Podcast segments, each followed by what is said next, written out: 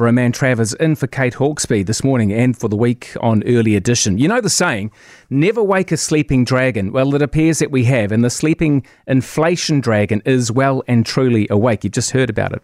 Later this week, we'll get to see the latest update on the country's financial data and expected to, well, you just expect to see a whole lot more higher inflation.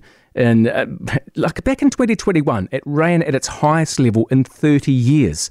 The Consumer Price Index is expected to rise by one point three percent for the December quarter, coupled with inflation that accelerated to six percent.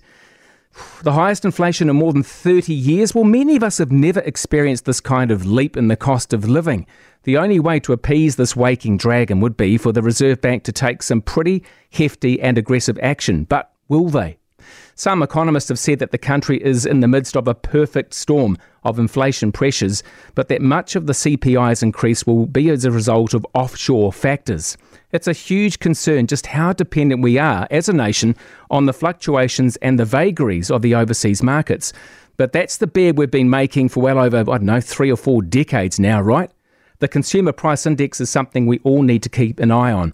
After peaking at close to six point three percent early this year, annual C P I inflation is then expected to cool, but then remain above one percent to three percent inflation target until the end of twenty twenty-three.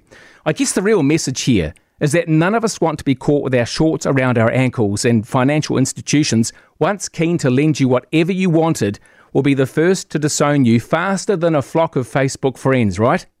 The writing is on the wall, and that wall is a very real roadblock to the future plans of many good, hard-working New Zealanders, both employers and employees.